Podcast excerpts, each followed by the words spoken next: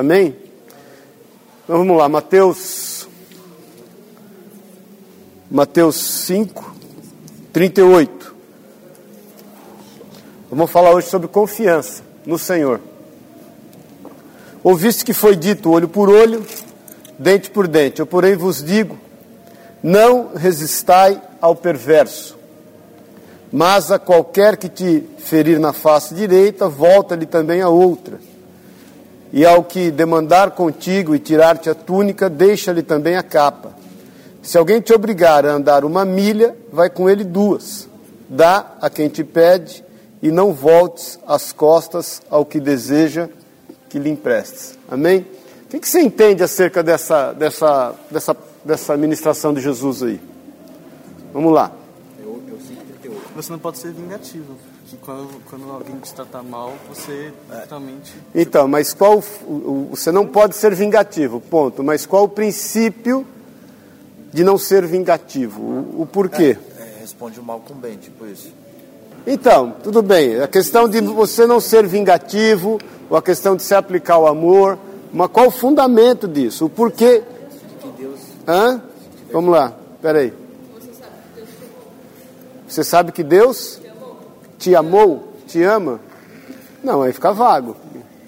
O princípio de você não reagir é, seria uma questão de humildade o que o Pedro falou tem fundamento. Aí começa a alinhar a justiça de Deus, né? Você permitir que Deus haja na sua justiça. Você acha que o Senhor está ministrando aqui um princípio de humildade? Hein, Levi? Hã? É, nós vamos falar sobre confiança, mas é importante porque às vezes a gente tem essa passagem como que um princípio de humildade. Mas não é só isso. Eu, já falei para vocês várias vezes. Quando você emprega uma ação, ela, ela automaticamente ela, ela abafa uma outra ação. Uma reação desencadeia uma reação ainda maior. Então, se alguém te dá um tapa e você dá outro tapa, ele te dá um soco. E você vai dar uma paulada nele. E ele vai te dar uma facada, você vai querer dar um tiro nele. O trem vai cada vez aumentando mais. Quando você age, você age de forma madura, a ponto de abafar aquela situação e aí permitir dar espaço para Deus agir. Isso é total confiança em Deus. É você saber que o Senhor vai agir em teu favor. Porque eu, eu falo isso muitas vezes, né? Você é tricotômetro, né?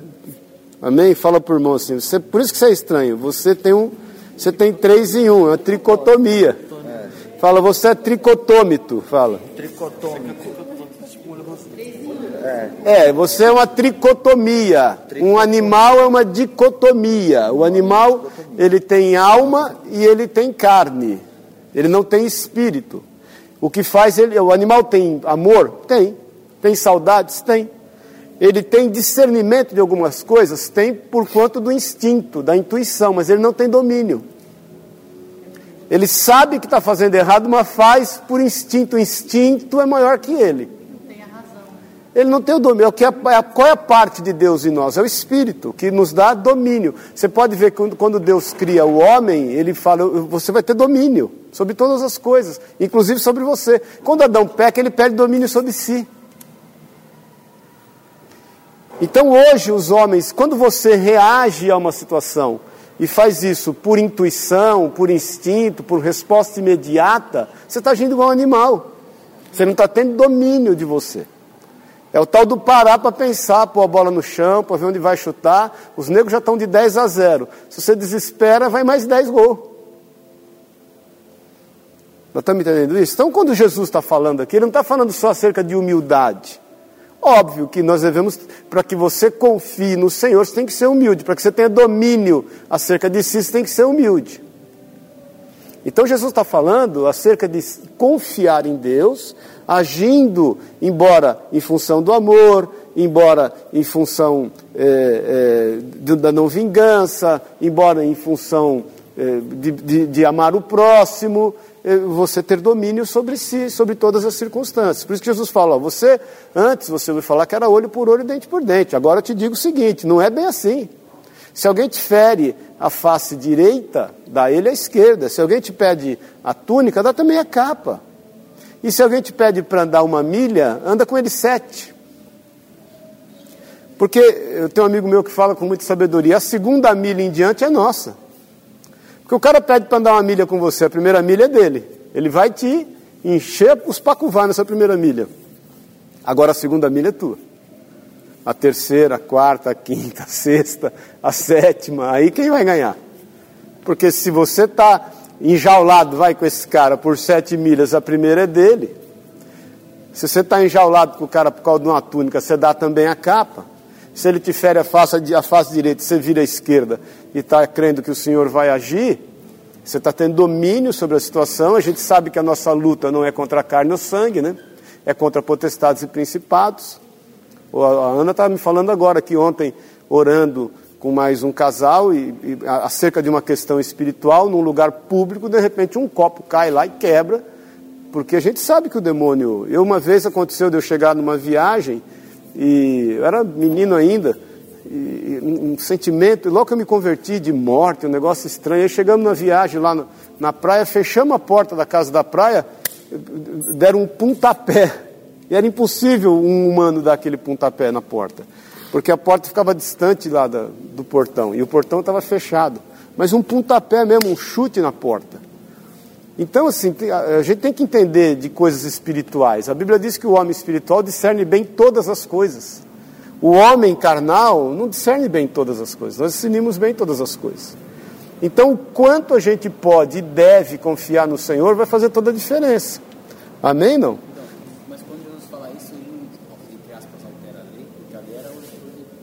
Não, ele complementa. Jesus não veio alterar, ele não veio é, alterar a lei, ele, ele veio complementá-la em todas as coisas. Ele complementa a lei. Você falou aquilo para aquele momento, para aquela época, era daquela forma. Mas agora é o seguinte: vai ser dente por dente, olho por olho, mas quem vai agir dessa forma é o Senhor, não é você. Você não precisa fazer o papel de Deus. Então há teólogos que defendem que todas as lutas que Israel passou, é porque Deus estava usando aquele povo para tratar com Israel. Ué. Como acontece conosco, né? muitas coisas acontecem conosco, é Deus usando para tratar conosco. Agora, a violência, ela é a arma dos fracos. Amém? Não existe um ditado que diz que a melhor arma da defesa é o ataque?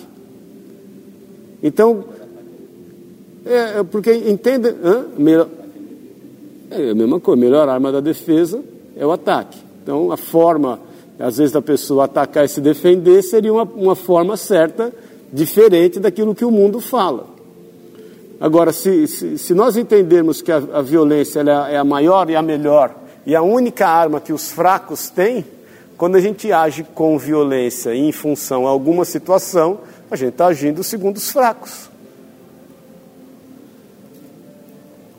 Nós estamos entendendo isso, irmãos? Porque a pessoa que é fraca em todos os seus sentimentos, em todas as suas emoções, fraca inclusive fisicamente, ele tem que dar um jeito de se defender, ele vai fazer uso da violência. Então você vê, e você pode ver no mundo do crime. Você vê no mundo do crime. Você vê em tudo quanto é lugar. Você, você, você pode ter visto na tua escola. Aqueles que mais se sobressaíam com violência eram os que mais expostos ficavam em qualquer situação. Amém? Abre em, em, uma passagem que a gente já citou, mas eu quero avaliar ela com você de novo, segundo Samuel 16. Porque, gente, é bom a gente entender assim que às vezes nós estamos feridos por fora, né? Mas a gente está íntegro por dentro. Tem gente que está íntegro por fora e ferido por dentro. Amém? Então, gente, a gente tem que entender que, que por muitas vezes nós estamos feridos por fora, mas você tem que olhar para aquilo que de bom Deus tem feito e o quão íntegro você está por dentro. Amém? Segundo Samuel 16 fala da rebelião de Absalão, né? Com Davi contra Davi, né? Pode ser, 15. Não, não, perdão, de 5 a 14. Tendo chegado o rei Davi a Baurim, eis que dali saiu um homem da família é, da casa de Saul, cujo nome era Simei, filho de Gera. Saiu e ia o que amaldiçoando. Atirava pedras contra Davi e contra todos os seus servos, ainda que todo o povo e todos os valentes estavam à direita e à esquerda do rei. Então o rei vem escoltado, né? Tinha uma escolta, porque Davi, embora houvesse a rebelião, ele ainda tinha um povo, ele tinha um, um secto, né? ele, tinha um, ele tinha comandados que ficaram fiéis a ele, né? e eram homens valentes. Né?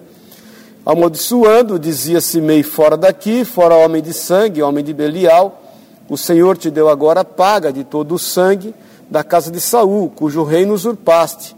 Já o entregou nas mãos de teu filho Absalão, eis-te agora na tua desgraça, porque és homem de sangue. Então Abisai, filho de Zeruia, disse ao rei, porque amaldiçoaria este cão morto ao rei meu senhor? Deixa-me passar e tirarei a cabeça. Então, Abisai fala para Davi, eu vou ali cortar a cabeça daquele cara, já venho. Esse cara está muito folgado. Aí respondeu Davi, né? Que tenho eu convosco, filhos de Zeruia? Ora, deixai amaldiçoar, pois o Senhor lhe disse: amaldiçoa Davi. Quem diria, porque assim fizesse. Então, o que você entende aí nessa atitude de Davi?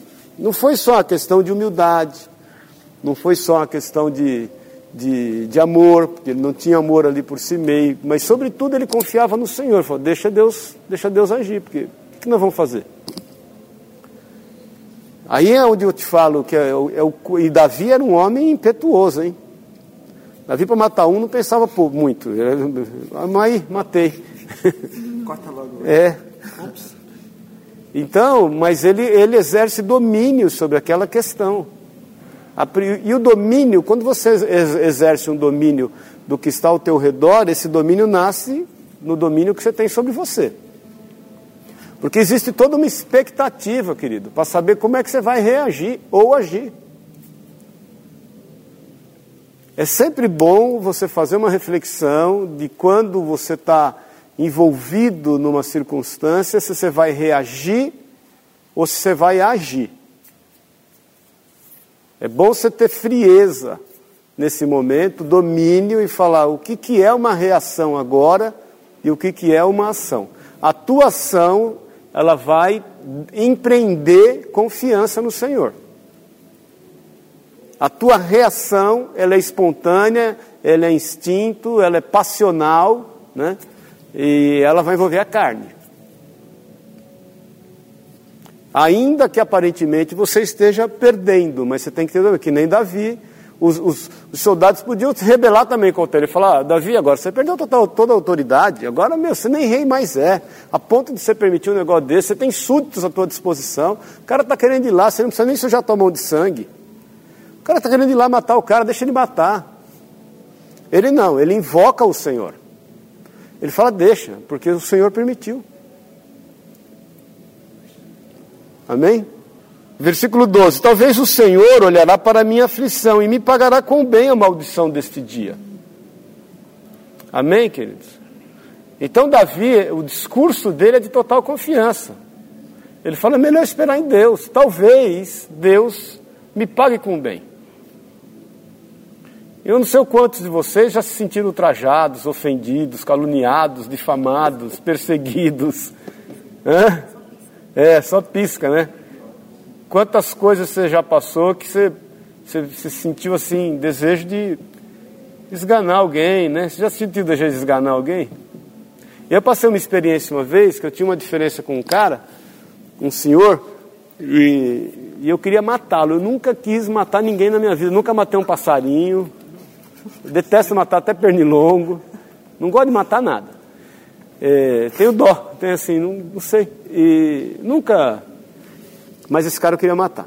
Eu ia matar ele, porque a gente, meu, entrou num pleito que é o seguinte: eu queria passar com o carro em cima dele. Nós tivemos briga feia, ele puxou arma, meteu na minha cara. E olha, só o sangue de Jesus. E, e aí eu estava, você vê como é espiritual. Aí uma vez, eu, eu, aquilo me fazia obviamente mal, né? Porque você tem um sentimento desse é horrível. E eu estava numa vigília, a igreja cheia. Aliás, está na hora de a gente fazer uma vigília aqui já, né? Vamos fazer já já, é. marcar aí com. É, e aí a igreja estava cheia. E eu, a irmã, a pastora que estava dirigindo a vigília, falou: Maurício, nunca esqueci, irmão Maurício. Eu estava ajoelhado, bem no fundo da igreja. Um anjo do Senhor está te visitando aí agora. Essa irmã tinha é, nem sei se ela é viva ainda, ela é viva ainda, acho. É, é visão aberta. Um anjo do Senhor está te visitando aí. na mesma hora eu senti algo ser retirado do meu coração, sugado. Eu ouvi o barulho. Ouvi o barulho? Sugado. Eu levantei ali, eu estava de joelho amando aquele homem. Depois a gente retomou, ficamos amigos de novo. Ele faleceu há uns quatro anos atrás, mais ou menos três anos atrás. Já morreu com 80 anos também. É, sem eu matar, né? morreu de morte morrida. Não morreu de morte matada. Hã? Não, morreu, morreu muito depois. É, agora, assim, você vê que é espiritual. Quando você permite que Deus haja, Deus tem seus meios. Então é o que Davi evoca naquele momento. Davi, ele evoca Deus e fala: Olha, tomara o Senhor me honre, né? Prosseguiam, pois, a seu caminho, Davi e os seus homens, também Simei ia ao longo do monte, ao lado dele, caminhando e amaldiçoando, atirava pedras e terra para ele. O rei e todo o povo que ia com ele chegaram exaustos ao Jordão e descansaram. Depois, quando Davi volta, Simei está na porta do, palácio pedindo perdão para Davi. Abre rapidinho Salmo 4, versículo 1 diz assim: Salmo de Davi. Davi tá, é um salmo, é, é confiança em Deus na angústia, né? O título do salmo de, salmo de Davi. Responde-me quando clamo, ó Deus da minha justiça, na angústia me tens aliviado. Tem misericórdia de mim e ouve a minha oração. Ó homens, até quando tornareis a minha glória em vexame, e amareis a vaidade, e buscareis a mentira? Sabei, porém, que o Senhor distingue para si o piedoso. O Senhor me ouve quando eu clamo por ele. Irai-vos e não pequeis. Consultai o travesseiro, o vosso coração, e sossegai. Eu sempre falo isso, né? não tem nada melhor para um crente do que um bom travesseiro, né? Ofereceis sacrifícios de justiça e confiai no Senhor. Há muitos que dizem: Quem nos dará a conhecer o bem? Senhor, levanta sobre nós a luz do teu rosto. Mais alegria me puseste no coração do que a alegria deles, quando lhes dá fartura no cereal e de vinho. Em paz me deito e logo pego no sono, porque, Senhor, tu me fazes repousar seguro. Amém? Abre em João 14, 12, acharam? Em verdade, verdade vos digo que aquele que crê em mim fará também as obras que eu faço, e outras maiores fará, porque eu vou para junto do Pai. Que obras você acha que são essas? Será que são só as obras de milagre? Ou são só as obras, ou são as obras de resistir calado às afrontas, né? Tudo quanto pedires em meu nome, isso farei, a fim de que o Pai seja glorificado no Filho. Se me pedires alguma coisa em meu nome, eu farei. Se me amais, guardareis os meus os meus mandamentos. Então, às vezes, querido, fica difícil a gente exercer com sabedoria é, essa questão, porque a gente não envolve a sabedoria, a gente vai envolvendo só o instinto, a intuição, a gente quer resolver da nossa, da nossa forma, do nosso jeito, a gente está se preocupando com o que pensam ao nosso respeito.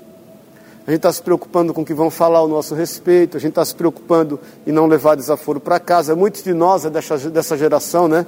Eu fui criado assim, é o seguinte, se voltar chorando para casa, vai apanhar de novo. Não era isso? Se, se, se brigar na rua, voltar chorando para casa, vai apanhar de novo. Então se vira lá na rua. E a gente tinha que se virar. E, não, e às vezes não era fácil, não tinha que se virar. Eu pus meu irmão em crente umas quatro, cinco vezes. Espera que eu vou chamar meu irmão. Quando eu chamava, tinha 18 esperando ele. então, gente, é, é, a gente, infelizmente, tem essa cultura que é errada. A gente não quer que o nosso filho tenha desvantagem. A gente não quer chegar em casa e ah, o filho está lá com o olho roxo, e falar para ele assim, filho, ora por ele. A gente quer, não, isso é o seguinte, vai lá e dá uma palavra na cabeça desse vagabundo. Não é possível um negócio desse, deixar o menino com o olho roxo desse jeito. Nós temos que definir e discernir o quanto nós confiamos em Deus e naquilo que Deus tem que fazer. Eu lembro o primeiro dia que eu levei o Felipe na escola, o primeiro dia de aula dele. O Felipe é o mais velho, 32 anos. Ele, sei lá, 5, 6 anos de idade e com uniformezinho, magro, raquítico, que ele foi, o, o, óculos com sete de hipermetropia, não enxergava um palmo na frente, e na feio, tadinho. E na fila, e os negros descendo a lenha nele, porque ele era. E um batia no carro, e eu na fila olhando, eu de longe olhando. E os neguinhos, os moleque judia, eu falei, Senhor, ele tem que se virar na vida. E ele, ele é o Senhor que vai agir no meio dele. Porque é óbvio que são crianças, né? Mas é, hoje seria um bullying. É, mas é, criança. Eu, por exemplo, fui uma criança que misericórdia. Devia ter mãe querendo mandar me matar aí, porque eu judiei muito de, de moleque. Judiei demais de moleque. Sentava moleque no formigueiro, os negócios assim. Soprava canudinho com alfinete na ponta. Era. Era. Jogava, jogava moleque dentro de vala de lixo, com 3 metros de profundidade. Era, era punk, era punk, era punk. Eu nunca matei passarinho, mas que eu judiei de moleque, né? Agora é o caso. Agora, gente, tudo muda na vida, né? Para honra e glória do Senhor. Agora a gente tem que saber o quanto nós confiamos e esperamos em Deus. E o quanto nós não vamos abusar de quando Deus nos confiar a vitória, porque tem essa também. Porque às vezes você suporta calado algumas coisas e vê Deus agir, e quando Deus age em teu favor, aí você. Aí é o seguinte, aí é, é a vingança dobrada. Vai lá em Gênesis 45. Quem se lembra do caso de José? Hã? É, aquela de Moisés e Miriam é uma boa lembrança. Quando, quando Miriam pega a lepra, né? quando Deus intervém, Moisés podia falar, ó, não, não mata não, põe fogo neles, né? É, Gênesis 45. Essa, essa de Moisés é uma boa, mas quem se lembra da história de, de José? O que, que você lembra bem? Fala, chora, Levi. Não, não entendi nada. Liga a tecla SAP aí, fala aí. Eliseu. Eliseu. Eliseu manda os ursos comer as criancinhas. Já pensou se é um dos seus filhos que está lá? Aí Eliseu estava em pecado nesse momento, então.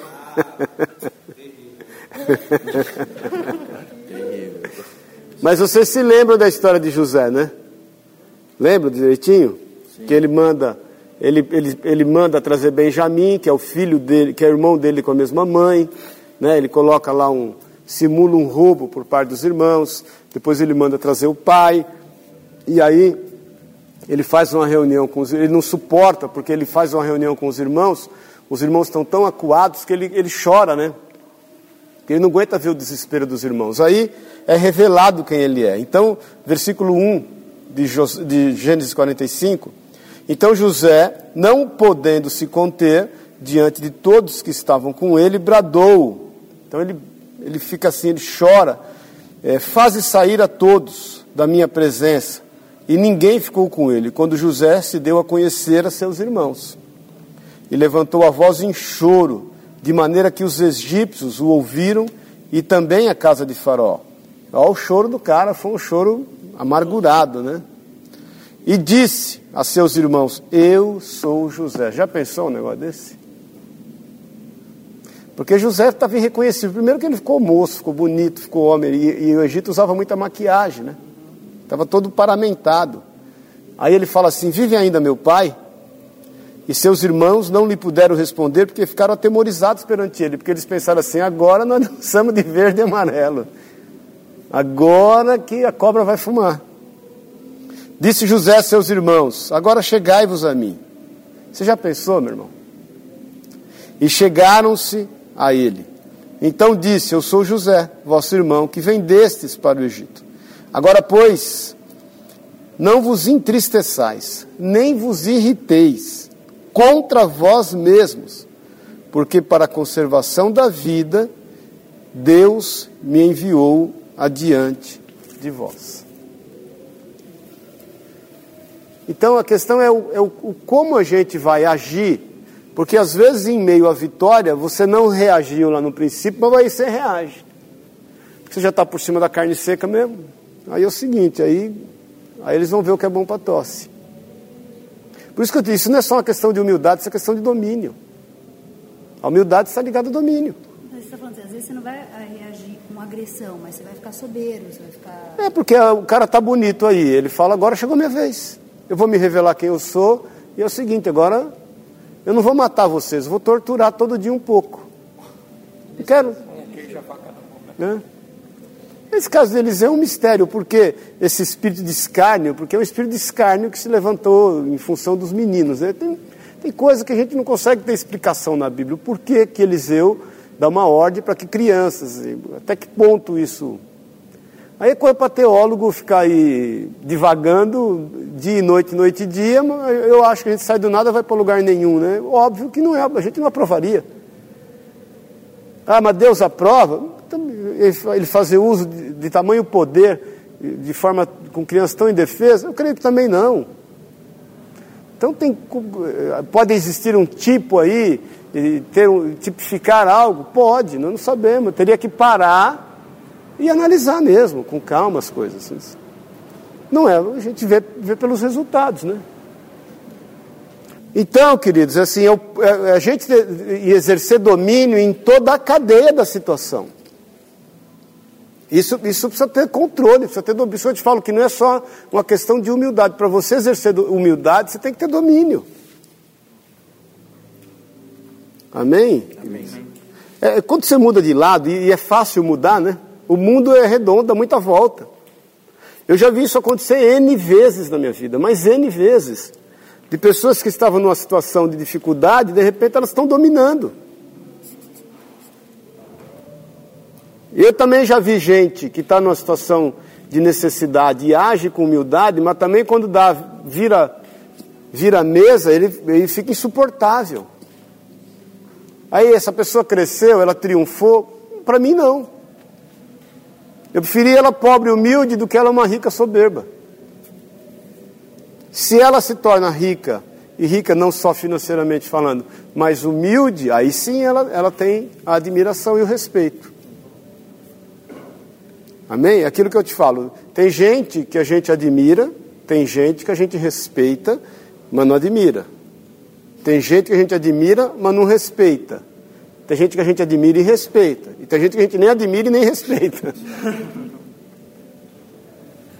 né? Não necessariamente essas coisas têm tem gente que se admira, é admirável.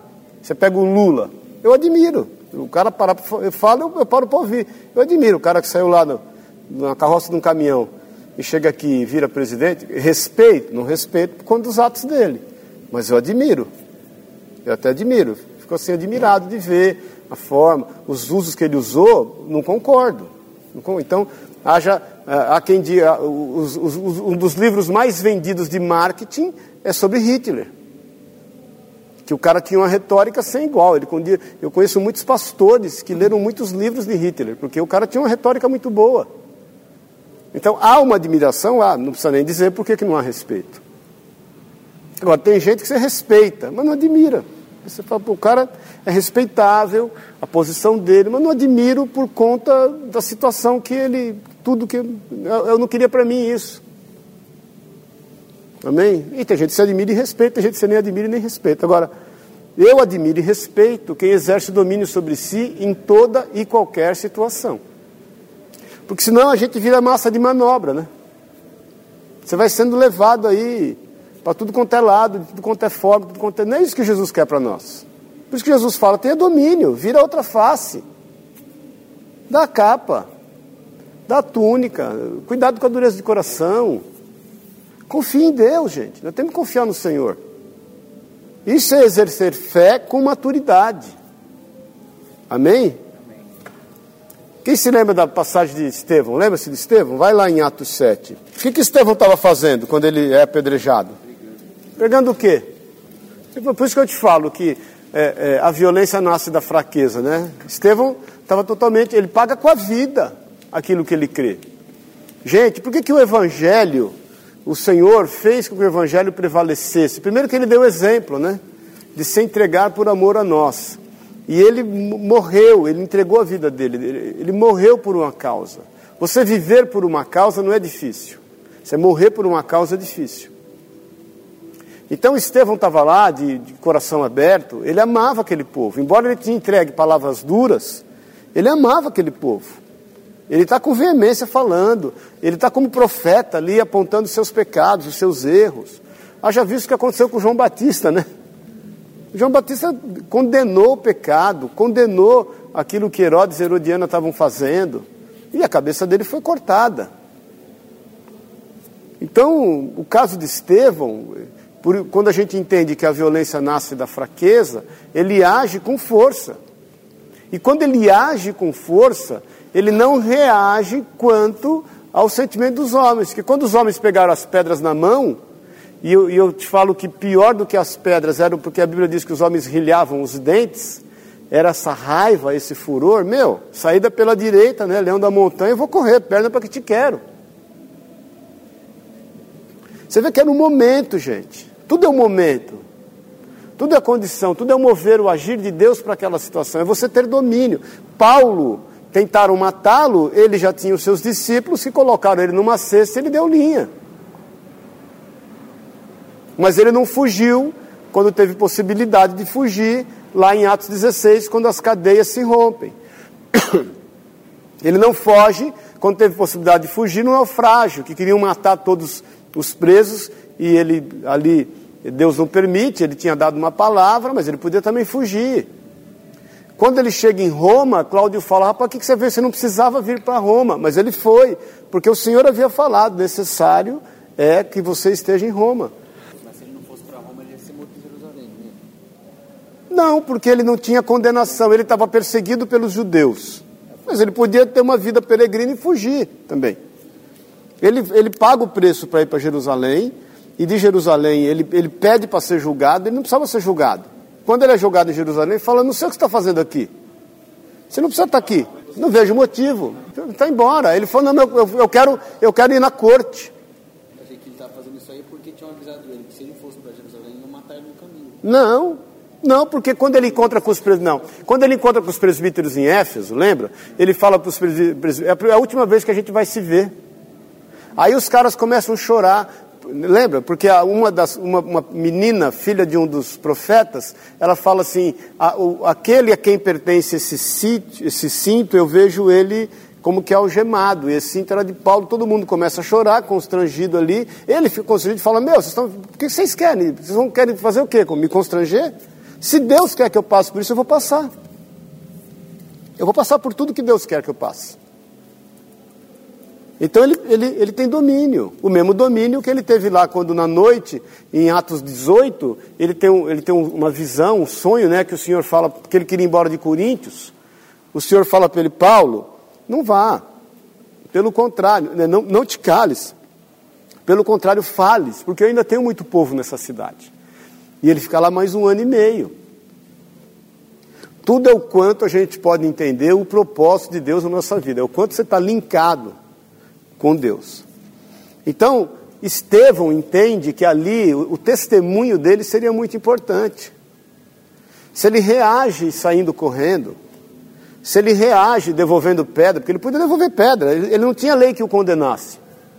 Ele podia apelar para a lei e falar, estão me apedrejando, não tem lei que o condene ali. Ele não, ele dobra o joelho.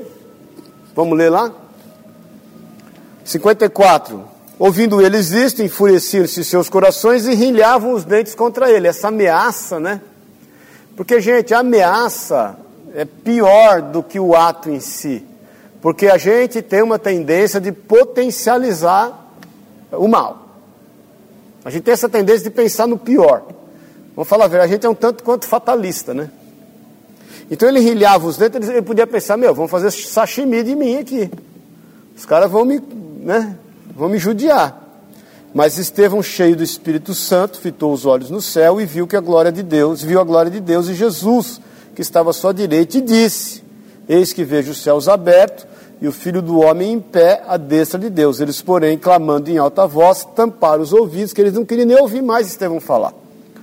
E unânimes arremeteram contra ele e lançando-o fora da cidade, o apedrejaram. Então, ele, ele, vence o medo de uma forma totalmente eh, sobrenatural. Ele vence a solidão, porque ele está sozinho naquilo, não tinha ninguém ali para apoiá-lo. Não tinha ninguém para apoiá-lo. E os que tinham devia estar de longe. Os caras estavam orando com o olho aberto, outro fechado. Ele vem sem indiferença, porque os negros fecham os ouvidos, a pior coisa que tem, né? É, é alguém ser indiferente quanto a uma posição tua. É, mas ele tem uma, uma, uma, presença do Senhor muito forte. E ele joga o joelho para o chão, né? Porque a Bíblia diz: as testemunhas, eu, apedrejava, as testemunhas deixaram as suas vestes ao pé do homem chamado Saulo. Aquilo serviu por testemunho para a conversão, inclusive depois de Paulo, e apedrejaram Estevão, que invocava, dizia: Senhor, recebe o meu espírito. Agora, sobretudo, ele vence também a frustração, porque ele podia sentir-se frustrado. Puxa vida, eu só amei esse povo, só quis o bem deles e quis pregar Jesus para eles, e os caras ainda me mataram. E aí, como é que vai ser? Estão me matando. Então, até que ponto a gente consegue vencer algumas expectativas da nossa vida? Isso só acontece, já te falei, quando há uma confiança no Senhor sem nenhum tipo de, de, de, de limites. Amém, querido?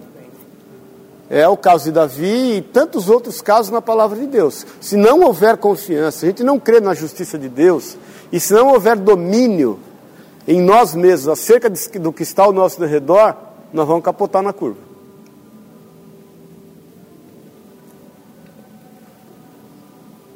Amém? Então, faça uma análise acerca das situações que estão ao teu redor e acerca daquilo que você eventualmente tem enfrentado e vai enfrentar, o que você está fazendo, o que você está agindo.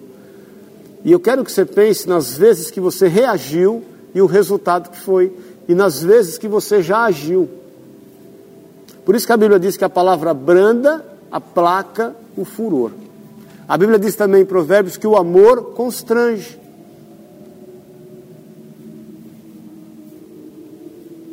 A pior coisa que tem é incitar uma pessoa a ira. Ela já está irada, você vai incitá-la a ira, o negócio fica pior. Então, para que a gente exerça com sabedoria nas circunstâncias que a gente eventualmente vive, é, é necessário, ainda que for se ausentar um pouco daquela situação. Sair daquele foco de estresse, falar, deixa eu sair um pouquinho para respirar. Deixa eu pensar um pouquinho, porque senão eu vou. E certamente, se você deixar levar, você vai fazer bobagem. Até porque aí tem toda uma torcida espiritual contrária, né? Tem potestades, principados, tem toda a malignidade. O que não falta é uma torcida contra. O que não falta é o diabo estar tá incitando ali situações, alugando corpos, né? Alugando corpos para poder eh, te desmoralizar. O bispo Daniel pregou sobre isso com sabedoria, inclusive lá de Rabsaque e Ezequias ele, e Senaqueribe, né? E o, o quanto Senaqueribe eh, se levante, e aí Rabsaque, que na realidade Rabsaque não era uma, um nome, Rabsaque é um título é, um, é como se fosse um general.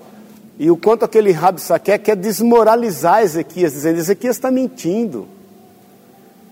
Vocês, vocês vão se deixar iludir por Ezequias. Deus me mandou vir aqui tomar vocês. E Ezequias ele vai e ele busca o Senhor. Ele se prostra diante de Deus. Ele vai eh, eh defender segundo aquilo que está no coração dele. Por isso que eu te digo que isso é mais do que ser humilde. Isso é você exercer domínio mesmo sobre toda a situação, você sair de fora e falar, deixa eu olhar, porque senão a coisa aqui vai ficar feia. Então a, palavra de Deus diz que Estevão, ele, ele vê a glória do Senhor, ele vê a manifestação de Deus, ele vence uma série de situações, então ajoelhando-se, clamou em alta voz, ele ainda libera o perdão, né? Senhor, não lhes impute esses pecados, com essas palavras, adormeceu, morreu. Quanto a mesma coisa com Jesus. Pai, perdoa-lhes, porque eles não sabem o que fazem. É o que aconteceu com Davi em relação a Simei. É o que aconteceu com José em relação aos irmãos. Por isso que a Bíblia diz, o Senhor fala assim, a vingança é minha. Minha é a vingança e meu é o juízo, o Senhor fala. Por isso que a Bíblia diz, fala também, bom é aguardar a salvação do Senhor, e isso em silêncio. O diabo que gosta de barulho, que quer chamar atenção, que quer fazer o E, que quer impressionar negativamente as pessoas. Irmãos, a gente foi chamado para dar um testemunho. Amém? E um homem, uma mulher maduro, madura, ele, ele exerce domínio sobre si. Por isso que o apóstolo Paulo, maduro, ele fala: tudo me é lícito, mas nem tudo me convém. Ele mesmo fala: ouve de tudo, retém o que é bom. Quando ele fala em Filipenses, posso todas as coisas naquele que me fortalece, né? Filipenses 4,13, é em função das dificuldades que ele viveu. Não, às vezes isso é colocado em função de ousadia, de avanço, e vamos, o Senhor é conosco, não é nada disso. Ele, ele, ele, ele tem domínio. Por isso que ele declara em tudo, dai graças. Aprendi a viver contente em toda e qualquer situação. E ele mesmo fala que ele sofreu cinco quarentenas de açoite menos um, dois apedrejamentos, dois naufrágios, fome eh, no deserto, perigos em assalto, falsos irmãos, uma série de. Então, ele esperava em Deus, morre pagando o aluguel da casa dele, que é na prisão. Atos 28 fala que ele estava na sua própria casa, que ele pagara aluguel, e ali ele recebia os irmãos, era prisão domiciliar. Aí o cara que ainda escreve, combati o bom combate, cumpri a carreira e guardei a fé,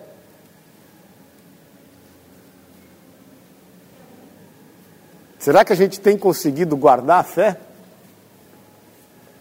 Amém, irmãos? É um grande desafio, porque. Mas esfriar na fé. Tem um histórico bonito, mas perante Deus. Chutou o pau da barraca. É o quanto a gente se deixa dominar pelas dificuldades aparentes e a gente entregar os pontos.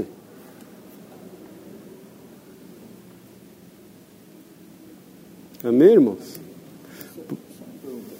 Basicamente assim, não sei se, se, se eu entendi bem isso, mas às vezes, muitas vezes é melhor a gente não agir por emoção, mas sempre agir na razão. Sem emoção, com emoção quer dizer nunca. Na razão, sim. Porque se você está no centro da vontade de Deus, é, e o agir de Deus é sobre a tua vida. Então, é aquela palavra de Isaías 11, 2, que a gente vinha falando no carro, né? Repousará sobre ele, o, é, que é a figura da, da, do menorá, né? Que é a figura do candelabro.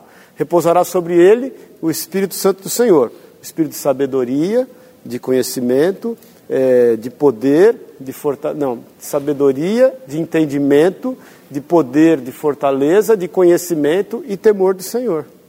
Essas características estão sobre nós. Então repousa sobre nós o Espírito do Senhor. Nós temos entendimento e temos força. Né? Temos poder, temos entendimento e conhecimento. Abre aí, Isaías 11, 2. Repousará sobre ele o Espírito do Senhor. Espírito de entendimento e de fortaleza, não é isso? Quem pode ler alto e pausado? Imagine a figura de um menorá. Cadê aquele menorá que a gente deixa aqui na ceia? Você lembra a figura do menorá, não lembra? Lembra? Então lê aí, alto e pausado, Pedrão. Repousará sobre ele o Espírito do Senhor. Então é aquela haste principal do Menorel que está sobre nós. Isso, essas características estão sobre o Senhor Jesus, que estão sobre nós. Então repousa sobre nós o Espírito do Senhor. Isso faz com que a nossa razão ela seja totalmente embasada naquilo que Deus é em nós. E aí? O espírito de sabedoria e de entendimento. Então, você tem sabedoria e você tem você ter entendimento ao que está ao teu derredor é discernir, por isso que a Bíblia diz que o homem espiritual discerne bem todas as coisas. Você tem sabedoria, né? E você tem entendimento. Você está olhando e você tem uma visão espiritual. Romanos 5 diz o quê? Que a tribulação, ela gera experiência, a experiência ela gera perseverança, a perseverança ela gera esperança, e essa esperança não se corrompe porque ela vem procede de Deus. Amém? Então, o espírito de sabedoria e o espírito de entendimento, o espírito de conselho, né? E de fortaleza, é isso? Em algumas traduções diz poder, não? Conselho e fortaleza. É? Então, você tem Conselho e poder, algumas traduções têm poder. Então você tem poder de Deus, você tem força do Senhor, isso é intrínseco a quem é, é, ao Espírito Santo, você tem e, e você tem conhecimento. Amém? Fala aí, Pedrão. E? Espírito de conhecimento e de temor do Senhor. Então, o conhecimento e temor é do Senhor. Porque você conhece quem é Deus. Se você conhece quem é Deus, por que, que você vai desesperar? Se você teme a Deus, se você é temente a Deus, você teme a sua palavra, você se prostra à sua autoridade, por que, que você vai? Você tem todas essas características para quê? Você se lembra de Sansão, né? Que foi um homem extremamente forte, mas que se deixou iludir, que se deixou levar pelos instintos, que não pensou naquilo que Deus tinha a fazer através da vida dele. Ele não, não, não, ele não avaliou tanto poder confiado na vida dele. E ele faz uso errado indevido daquele poder. Então, quando você age com a razão, Zizal, é uma razão com base espiritual, madura. Não é uma razão do homem, porque a razão do homem ela está ligada à cultura, está ligado àquilo que ele aprendeu na vida, ou na universidade da vida, mas a razão espiritual é que você vai discernir todas as coisas, tem essas características sobre nós. Até quantos quiser. O coração do homem é enganoso, nele não habita bem algum. Por isso que essa razão, você com essas características espirituais, você não está agindo por instinto. O homem, intuitivamente, ele é enganoso, ele é perverso, inclusive. Haja visto que o cara não só mata esquarteja, agora ele já faz churrasco do cara. A perversidade vai, né? Fala, Ziza. Às vezes, é, isso acontece, às vezes assim comigo, às vezes eu consigo discernir bem o que eu estou sentindo que é a vontade de Deus e o que às vezes é o meu sentimento.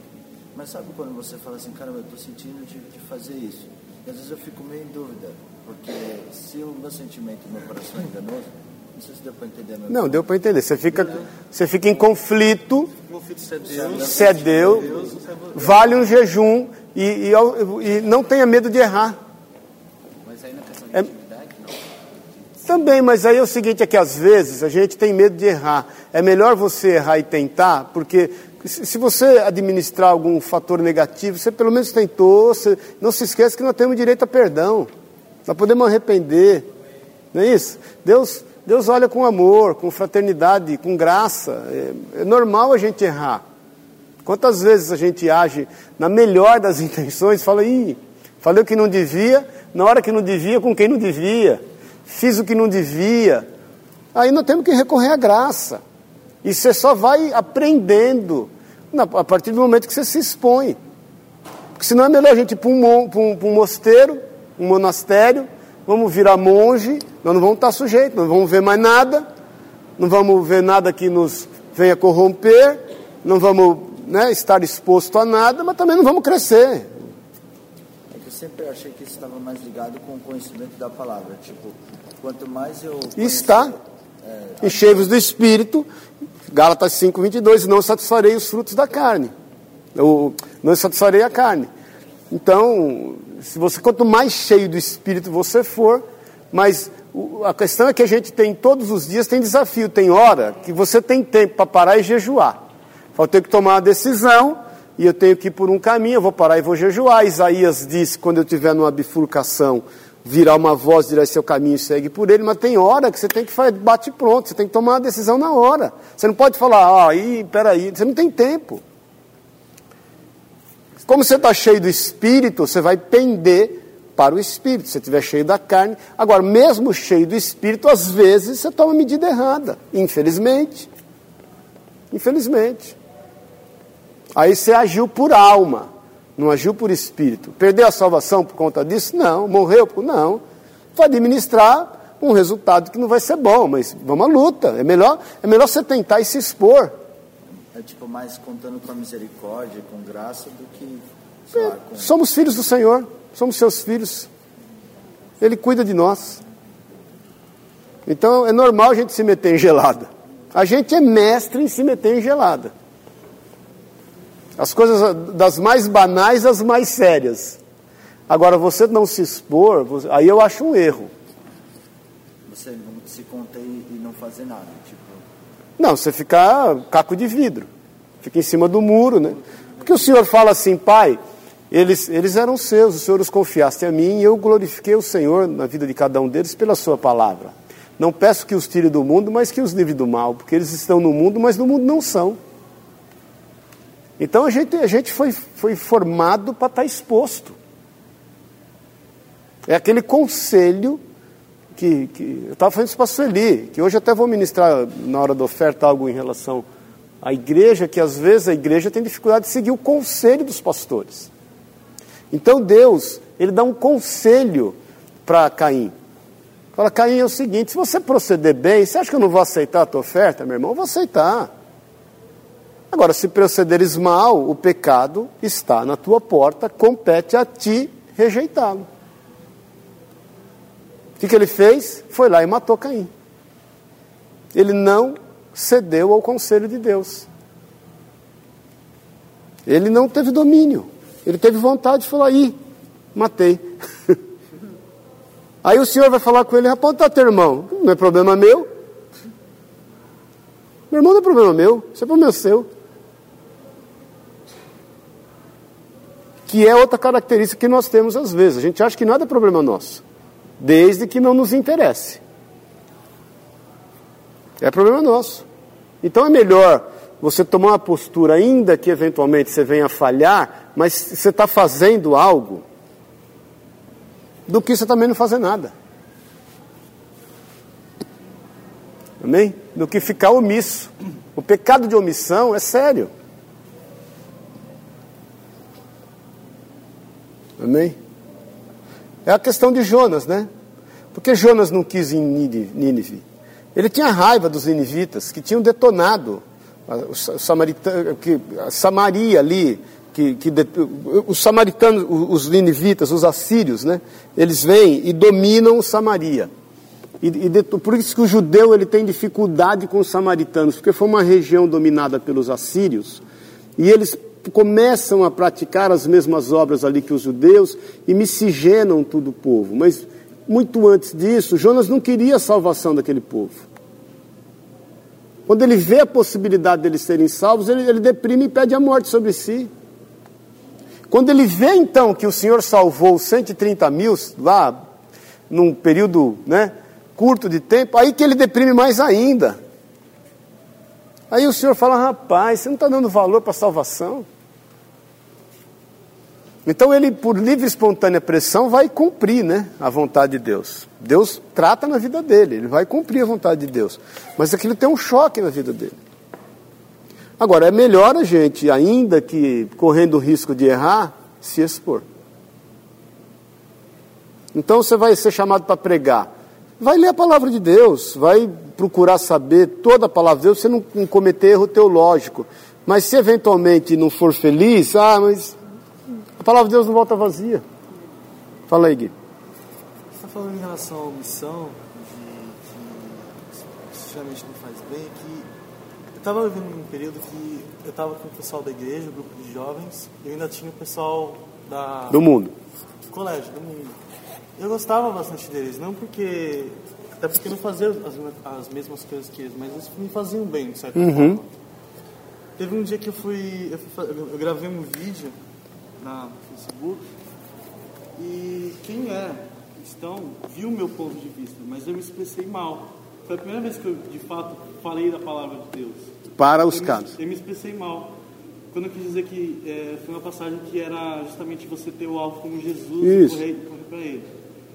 E esse pessoal, que era meu amigo, vestia uma armadura que não era deles. Te apedrejaram. Aí te apedrejaram, feito E aí, Estevão. E aí hoje, tipo, consequentemente, todo mundo, é, sem querer, acaba lembrando. Ah, e aquele tal amigo seu? E aquele outro? E eu me sinto mal, porque eu penso que eu me distanciei deles, eu podia falar de Deus para eles. Então, mas você não deixou o vídeo expresso falando do Senhor, para quem quer e pudesse ouvir? Eles não te condenaram por conta disso? Você não fez a tua obra? Então espera passar. Eu- porque eu- tem fruto. Porque eu sinto saudade deles, eu quero, quero Então, que estejam tem, tem coisa que você planta nasce com 90 dias. Milho, feijão dá 90 dias. Café, dois anos e meio. Jabuticaba, 14 anos. Eu tenho assim, a maioria dos meus amigos de quando eu me convertei, que eu era o espalha-roda, já cansei de falar, eu chegava, todo mundo ia embora, ninguém me aturava. Ninguém me aguentava, eu era o chato de plantão. Que você sente de saudade porque, você, porque o inimigo fica lembrando você, nossa, você condenou seus amigos. Você podia ter Não. esperado e falado para eles de qualquer maneira. Você não os condenou. Você anunciou a eles a palavra. Eles rejeitaram naquele momento, o que não quer dizer que essa palavra voltou vazia. Você plantou uma semente. Você pode ter certeza que eu aconteceu comigo inúmeras vezes. Quem é mais velho aqui já aconteceu inúmeras vezes, né? Esses amigos voltarem e te pedir oração, pedir para você estar junto. E quando eles lembrarem de Deus e requisitarem Deus, eles vão lembrar de você que é seu Eu representante. consegui, eu consegui, assim, voltar a falar e, e expressar o que eu quis dizer. Tipo, é, explicar para eles a palavra. E eles entenderam. Eles me aceitam do jeito que eu sou agora. Só assim, a gente tem a nossa, eu tenho a minha perspectiva, Isso, a deles. isso. Só que eu sou muito aberto para falar de tudo. A minha amiga começa a falar de budismo, eu respondo as questões Isso, para ela. isso. Eu começo a falar tudo. Normal. Eu, eu falo do meu ponto de vista e respeito o ponto de vista dela. É aquele, aquele lance de que todo mundo está com sede, mas você não vai dar um galão d'água, você vai dar um copo para Isso. pessoa. Então é pouquinho. Mas sabe qual é? É é importante isso que o Gui está falando, porque é importante a gente é, é poder ter sabedoria de alinhar as nossas expectativas, gente.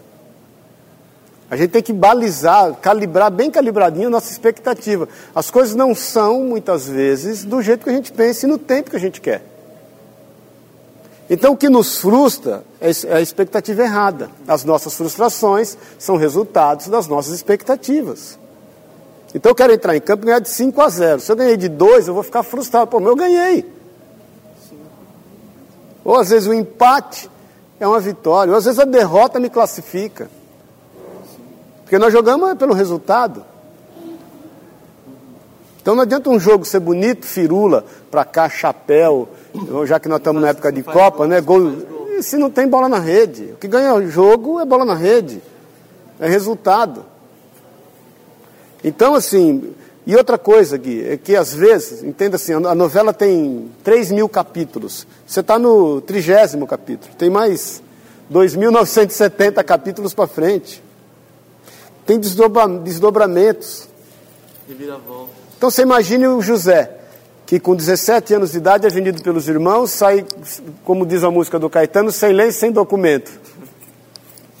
Aí tudo piora na vida dele, só piora. Ele podia pensar o quê, meu? E, e, e o porquê que José enfrentou tudo isso? Por causa da visão que ele teve. Ele- da fé, ele compartilhou com seus pais que o reprovaram e com seus irmãos que o reprovaram os seus sonhos que Deus deu. Foi Deus que deu. Aí ele imagina o conflito dele, meu, o que, que eu fui falar? Isso não era de Deus, isso é da carne. Olha o resultado. Imagina o diabo na cabeça desse menino, José. Menino, 17 anos, pô. Aí chega numa terra estranha, é vendido como escravo. Imagina a saudade deles, dos irmãos. Vendido como escravo. Aí vai lá, Deus prospera ele, a mulher de Potifar tenta ele tudo quanto é jeito. Você imagina o que passa na cabeça do menino daquele. Agora, como vocês. Agora, isso eu pergunto: como vocês reagiriam ou agiriam o fato de José, por exemplo, fugir da mulher de Potifar? O que, que ele podia pensar? Meu, agora que eu vou ficar bonito. Porque se a mulher do cara que domina todas as coisas gostou de mim, é só me ajeitar com ela. Vou me ajeitar com ela, vai ficar tudo resolvido. Amanhã depois nós damos um jeito, Potifar morre, eu tomo o lugar dele. Tem cristão que age assim hoje, gente. Eu falo isso para você muitas vezes, os cristãos estão entrando nas empresas para trabalhar, não com o propósito de abençoar. Ele quer tomar o lugar do chefe. Ele, ele vai lá, se o cristão, vamos supor que Deus põe ele ali, e ele, ele é um mero faxineiro, ele não vai lá limpar a mesa do chefe, vai orar pela, pelo chefe. Ele vai limpar a cadeira do chefe e vai falar, vai ser minha. Eu tomo posse. Vai dar sete voltinhas, né? Vai dar sete voltas na mesa. Vai ungir tomando para si. José tinha tudo, gente, para cobiçar não só a mulher, mas a posição de Potifar. Ele não cobiçou. Ele fala assim: Eu não vou pecar contra Deus e não vou pecar contra Potifar, que me confiou todas as coisas. Menos você que é sua mulher. E ele dá linha. Aí ele é, aí piora, porque ele é caluniado. Ele é difamado, caluniado, julgado e preso. E vou te contar que ali seria morte imediata. É porque Potifar, de, certa, Potifar, de certa forma, sabia que a mulher dele já não era lá essas coisas. Na dúvida, ele falou: é melhor deixar esse menino vivo. Porque um flagrante como aquele era morte iminente. Eu, a Bíblia não diz, né? Quem sou eu? Não estou julgando Potifar, mas, é, mas eu penso isso. Ele fala: é, minha mulher já não é lá essas coisas. Deixa eu deixar esse menino vivo, só para ver o que tem aí. Hã? É, a, a patifa, né? Aí ele vai lá para a cadeia, piora mais ainda, porque ele, ele discerne o sonho do cara, do copeiro e do padeiro. Ele fala para ele fala padeiro assim: é o seguinte, meu irmãozinho, trata da alma porque você já era, vão cortar teu pescoço é amanhã. E aí, aí imagina uma palavra profética dessa, fala para o copeiro: você vai voltar a servir a mesa do rei. Só vou te pedir, não se esqueças de mim quando você sair daqui. O que acontece? No outro dia o cara é morto, o padeiro. Ele, por misericórdia. E o cara sai dois anos, ó. Você sabe o que é dois anos? Dois anos, ele é rápido e ele é lento. Depende do ponto de vista e depende do que você está passando. Né? Dois anos no manancial é rápido. Num deserto é 20. Aí ele é alçado rei, né? Alçado rei não, ele é alçado o segundo, o homem abaixo do rei e age com essa característica aqui.